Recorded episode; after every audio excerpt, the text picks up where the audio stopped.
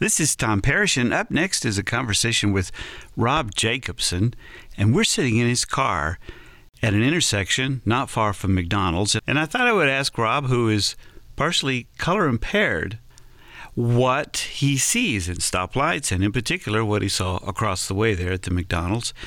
And this would be a great precursor for our interview, where we talk more about what it's like to be color impaired or color blind, and his new movie, Life Without Color, for which he has a Kickstarter program that you'll hear more about shortly. Oh, I see. Okay, so we're coming up to a light. You got to tell me now what color is the light? Okay, I can see red, right. but I can only see that because we're close enough to where I can see that it's uh, that the red is on the left. I Oh. can't tell the difference between that red and that yellow. But the green, the when right. it turns green, uh, it's very, uh, very much brighter than the red. And so So you just go by the brightness of it, then? I and, guess so, and- yeah. And the position of it. green is is uh, the green is bright, but it's not the brightest. I would say the yellow lights are the brightest lights, and uh, this red is the same uh, color to me as a McDonald's M. It looks the But that. McDonald's M is golden arches. Oh, those are called. That's they're called what the those golden called? arches. Well, there you are. Golden. Oof, that's kind of a lame gold, isn't it? Okay, so here we go. So it turns out Rob is a story producer and a filmmaker who is partially colorblind, and he works for a video post production facility here in Austin, Texas. One day it hit him. In our society, we cherish our visual field, but we also demand it to be understood uniformly. That's a good point. Take, for instance, policemen, firemen, pilots, army men, Coast Guard or Army women, railroad workers, electricians, astronauts, artists, and many other occupations won't allow for any inconsistencies in color determination.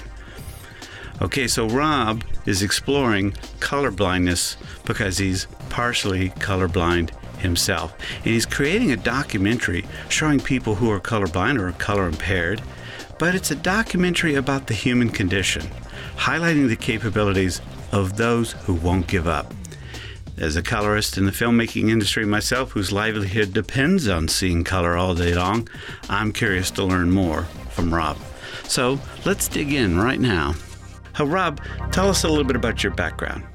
All right. Well, uh, I'm a story producer at a post production facility here in uh, Austin and greatly involved in story. I find it fascinating to listen to people, and, and uh, I've always sort of thought that everybody has a story. you know, I used to work for NPR and uh, some TV stations, and I find that um, film and TV gives you the best opportunity to tell long long form story, uh, which is where uh, a lot of great things happen. And um, yeah, So, so I, I have to ask the question: In each of these positions, did they ask or did you tell that you had a color impairment? did they ask me if I was color? Well, well, they wouldn't ask if you was colorblind. It's not a general sort of question, I suppose. But did you mention it?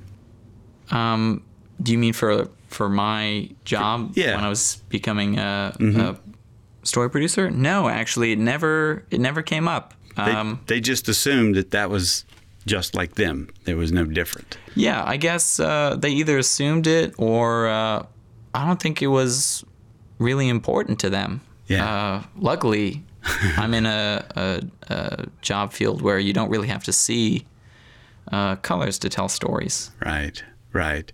Well, I was just curious about that. When did you first notice your disability around color? Um, first time I knew that I was colorblind was when I was in high school. Actually, uh, we were all sitting in class, and our science teacher brought in a color plate book test. I think it's called the Ishihara test, Right. and uh, he showed us these numbers and. He would say, "All right, how many of you see the number 48?" And then people would hold their hands up, and uh, that was one of the easy ones. Then he would say, "All right, well, who sees the number three here?" And then I would uh, raise my hand, and I'd notice that I'm the only one raising my hand. And he would point to me and he would say, This kid is colorblind. And uh, You're like, oh, was- great. yeah. the number was actually 32 or something. And, and uh, the two you couldn't see unless you could tell the difference between reds and greens. And that's when I knew, I guess, when the spotlight was shone on me. And it didn't really matter at the time Yeah. because, uh, you know, I was just in high school and there was no consequence of being colorblind. Yeah, well, you weren't putting on lipstick or nail polish, Yeah. or things didn't have to match up like that, Thank right? goodness. This is a guy. This is a good thing. well, let's see. So you never noticed it when you were like, you know, in class. You had art class, drawing classes, and things like that. It never really. No, well, you know, it, it's very difficult to see colors and then determine that what I'm seeing is different from what other people You, are you, seeing. you don't know what you don't know. Right. Yeah. And so people would, in art class, if I was painting something a certain way, they would just think that's my interpretation of it. They wouldn't necessarily I like that. think that I'm colorblind. Exactly. Exactly. And so there was never a connection between what I was seeing and what others was seeing right. until I took that test in the middle of the class. Right. Right. Well, I imagine that's what happens for a lot of. I mean, unless you're seriously colorblind, I mean, it's where it just becomes apparent when you're young, which it does happen, of course. But in your situation, of which I'm assuming there's a lot of people like that, Yeah, oftentimes, I would I would say most of the time, people only uh, recognize that they're colorblind uh, well into their teenage years, sometimes even later. yeah, then you show up for a job and there's an issue. Yeah. How disappointing. So, jump to the future. What was your motivation for coming up with this film? And give us the title of the film. Do you have one yet? I do. I was driving along one day and uh, I was thinking to myself, you know, my color blindness hasn't really affected my life in any way, um, other than it being slightly difficult to tell uh, reds and greens at stoplights at night. Um, I'm completely unaffected by it, and I thought to myself that that was that was pretty lucky. But I wondered if it had ever really dominated someone's life, if it had ever really uh, changed someone uh, in a way that sort of haunted them. Yeah. Yeah. And uh, you know, I did some research, and and I found one story, and then I found another and another, and and it turns out that uh, hundreds, thousands, thousands of people are affected by color blindness because they uh, they can't get the jobs that they want. And when you want a job, and it's a very specific job, it's something that's oftentimes just built into who you are as a person. Um, you know, a lot of people don't want just any job. They they're born wanting something. Yeah, they feel a real. They feel really drawn to the job. Yeah. And Yeah. so there's a there's a there's a great rip when uh, they're told that they can't do it because of something like color blindness. So let's more more on that then. So how does color impaired impact color impaired people or color blindness? Let's just call it that. Impact uh, people's career in public service. Uh, well, Would that be the biggest sector you think? I would say, yeah, any any service job, policemen or pilots or people who want to join the army or the navy, they need to be able to see uh, the different shades of colors in life to be able to distinguish uh, suspects or to be able to tell dials on a color coded um, panel on Yeah. uh, for pilots or or I mean there's our whole society is built around uh, the understanding that everyone can see colors in the same fashion, and so there's millions of dollars being invested in very intricate and important technologies that facilitate these jobs that they rely people to be able to see. And and uh, when you can't you know to them hey there's thousands more that can so they just uh, they just discount everyone who can't see those colors Got it. So you've been out doing some interviewing of these people for your film, yes? yeah Yeah, and in meeting other people who are colorblind, uh, did you ever meet anyone that was colorblind before you started doing this this interview, these interviews? yeah all the time Oh, really? um, I've got a couple of friends who are colorblind, and uh, How would it come up in conversation? Well, actually, I, I, I uh, whenever someone would tell me something was a certain color, and I would look at it and say, "Well, it's not that color. It's not green, or it's not red. It's it's like uh, gray, or it's uh, purple instead of blue."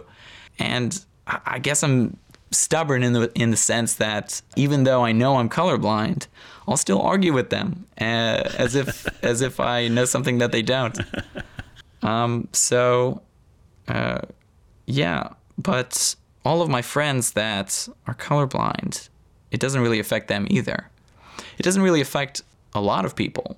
I would say that most people are, are fortunate enough to just have colorblindness be an issue of not being able to see minor things in their life or interpret things in the same uh, perfect sense as others.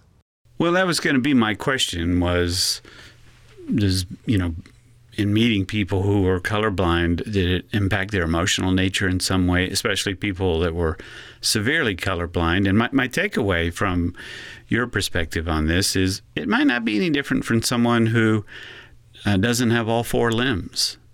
For instance, maybe they, they didn't have one limb at birth or they, they had some major physical disability at birth. They never really thought of life as being any different.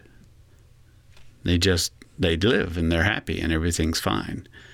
Um, but it may or may not be the same. I didn't know if in colorblindness that there, especially a severely colorblind person, if there were problems with depression or any sort of emotional issues that might come up. Yeah, you know, I uh, I have talked to some severely colorblind people, people that see the world in uh, black and white and, and shades of gray, Oh, yeah. and uh, it uh, for the most part is a very significant part of their life where they feel like an outsider, and they interpret all the things that are important to them as in a different way than uh, than other people.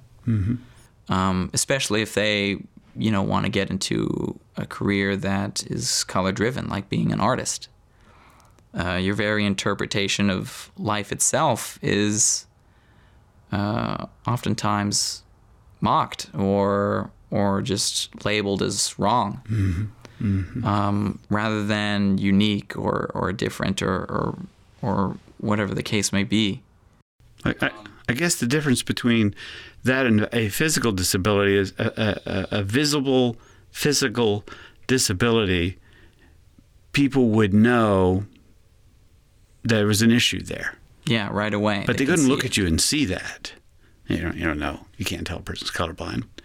You just know that they they might act differently with regards to issues around color. Might say things differently. May this, may that. Yeah, I guess it could really wear on you. Yeah, and I think in a way, not giving that condition of total colorblindness uh, the right consideration um, can sometimes be. Uh, it can rob someone of how they feel, not giving that uh, condition credit enough to be a significant part of their life, tossing it aside as as uh, oh they just can't see colors. That's not so bad. Um, in many senses, it's not so bad, but uh, in you know in the world that they live in, it's all there is. Can really anything be done about their condition? Isn't that uh, let's uh, move back into your movie here? It's what you know. Where, where do we go from here? If this is the situation for so many people who have a call to do more in their life, what can be done about it? Well, that's a very complicated answer, actually.